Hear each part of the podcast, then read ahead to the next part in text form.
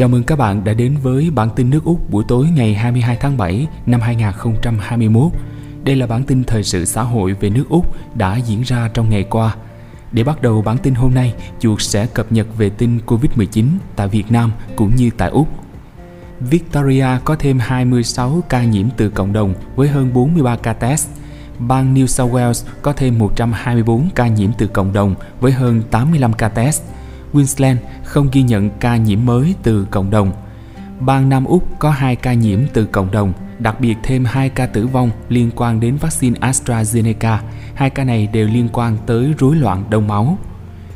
Chuyển qua tình hình Covid tại Việt Nam, Bản tin dịch sáng ngày 22 tháng 7 của Bộ Y tế cho biết có thêm 2.967 ca mắc Covid-19, trong đó riêng thành phố Hồ Chí Minh đã 2.433 ca, Đến nay, tổng số ca mắc tại Việt Nam đã lên đến 71.144, hơn 4,36 triệu liều vaccine phòng COVID-19 đã được tiêm chủng tại Việt Nam. Thông tin các ca mắc mới, tính từ 19 giờ 30 phút ngày 21 tháng 7 đến 6 giờ ngày 22 tháng 7 có 2.967 ca mắc mới, trong đó 2 ca nhập cảnh và 2.965 ca ghi nhận trong nước, tại Sài Gòn là 2.433, Long An 233, Bình Dương 64, Đồng Nai 53, Tiền Giang 41, Vĩnh Long 38, Bến Tre 28, Đà Nẵng 27, An Giang 15, Kiên Giang 10, Hậu Giang 5, Bình Phước 5, Hải Phòng 3, Cần Thơ 3, Hà Nội 2, Sơn La 2, Quảng Bình 2, Huế 1, trong đó có 181 ca trong cộng đồng. Từ khi dịch xảy ra, Quảng Bình đã ghi nhận 2 ca mắc đầu tiên, các trường hợp này đều là các F1 đã được cách ly.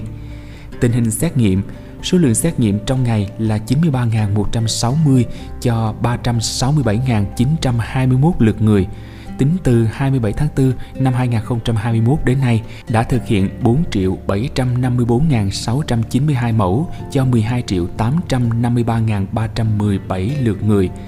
Tình hình tiêm chủng, trong ngày có 31.220 liều vaccine phòng COVID-19 được tiêm. Như vậy, tổng số liều vaccine đã được tiêm 4.367.939 liều, trong đó tiêm một mũi là 4.042.984 liều, tiêm mũi 2 là 324.955 liều. Xin được chuyển sang một số thông tin đáng chú ý khác. Úc, người đàn ông trốn cách ly như phim hành động – Cảnh sát Úc cho biết một người đàn ông 39 tuổi đã dùng ga trải giường làm dây thừng để bỏ trốn khỏi khách sạn cách ly.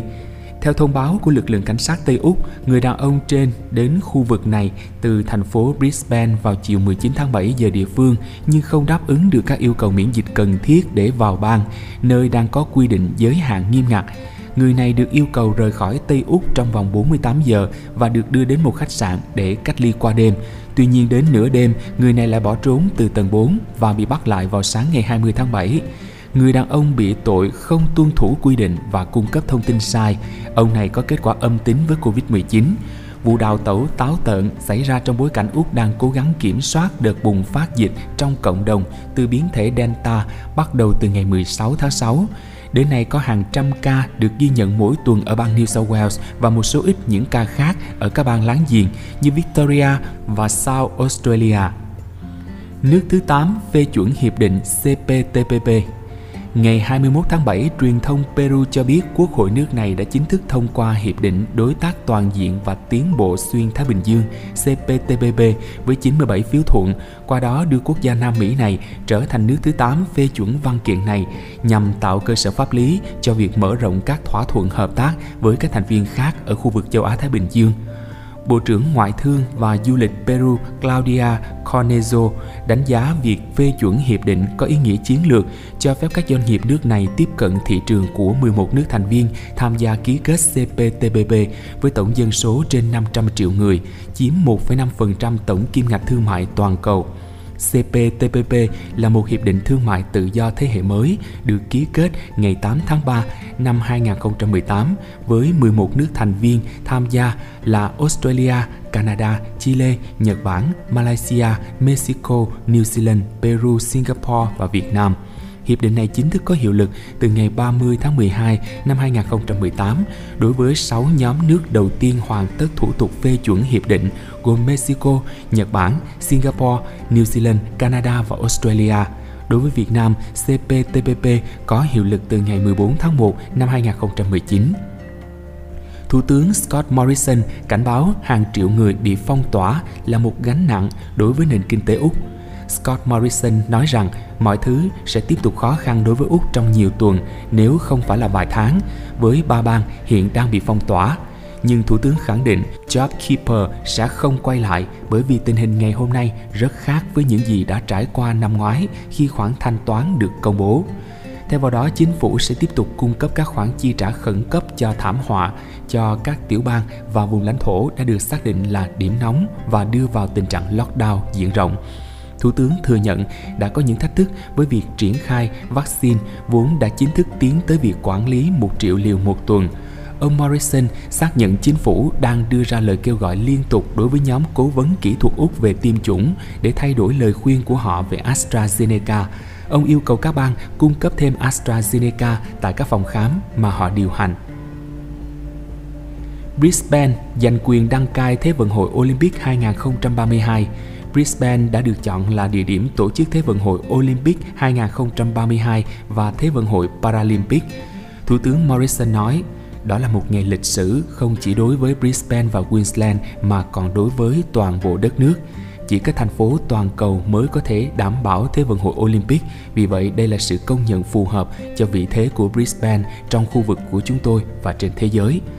Úc sẽ trở thành quốc gia thứ hai sau Hoa Kỳ tổ chức Thế vận hội mùa hè tại ba thành phố khác nhau. Trước Thế vận hội năm 2000 tại Sydney, lần đầu tiên Úc đăng cai là vào năm 1956 tại Melbourne. Cuối cùng là thông tin thể thao.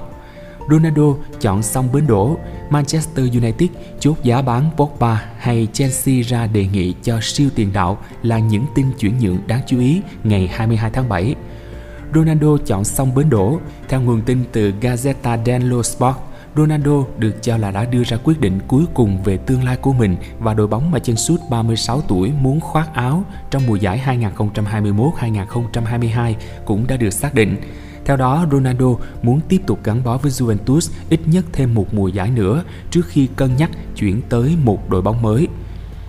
MU chốt giá bán Pogba Mới đây, giới chủ của Manchester United, gia đình Glazer, được cho là đã chốt mức giá để bán đứt tiền về Paul Pogba trong mùa hè năm nay. Theo đó, đội chủ sân Old Trafford sẽ chỉ chấp nhận nhả người nếu nhận được số tiền vào khoảng 62 đến 72 triệu bảng. Chelsea ra đề nghị cho siêu tiền đạo. Theo The Sun, Chelsea đã gửi lời đề nghị trị giá 50 triệu bảng đến Bayern Munich với mong muốn có được sự phục vụ của tiền đạo Robert Lewandowski Tuy nhiên về phía Bayern, đội bóng nước Đức được cho là không muốn để ngôi sao số 1 của mình ra đi. MU sắp công bố bom tấn kép. Theo truyền thông Tây Ban Nha, Manchester United được cho là đã đạt thỏa thuận chiêu mộ bộ đôi Rafael Varane Real Madrid và Kieran Trippier Atletico Madrid trong kỳ chuyển nhượng hè năm nay. Dự kiến hai thương vụ trên sẽ sớm được công bố trong ít ngày tới và theo những gì được tiết lộ, quỹ đỏ sẽ phải bỏ ra 62 triệu bảng cho hai cái tên này. Liverpool sắp ký 5 hợp đồng mới. Theo Dialectic, Liverpool chuẩn bị ký mới hợp đồng với 5 trụ cột của đội bóng trong kỳ chuyển nhượng hè năm nay. Theo đó, những cái tên nằm trong danh sách này bao gồm Alisson Parker, Trent Alexander-Arnold, Andy Robertson, Virgil van Dijk và Fabinho. Bản tin tối hôm nay đến đây là hết. Chú xin tạm biệt các bạn. Chúc các bạn có một buổi tối an lành. Mọi đóng góp của các bạn hãy gửi về hòm thư chuột túi radio a gmail.com. Hẹn gặp lại các bạn vào 6 giờ tối ngày mai. Đừng quên đăng ký và chia sẻ kênh nhé.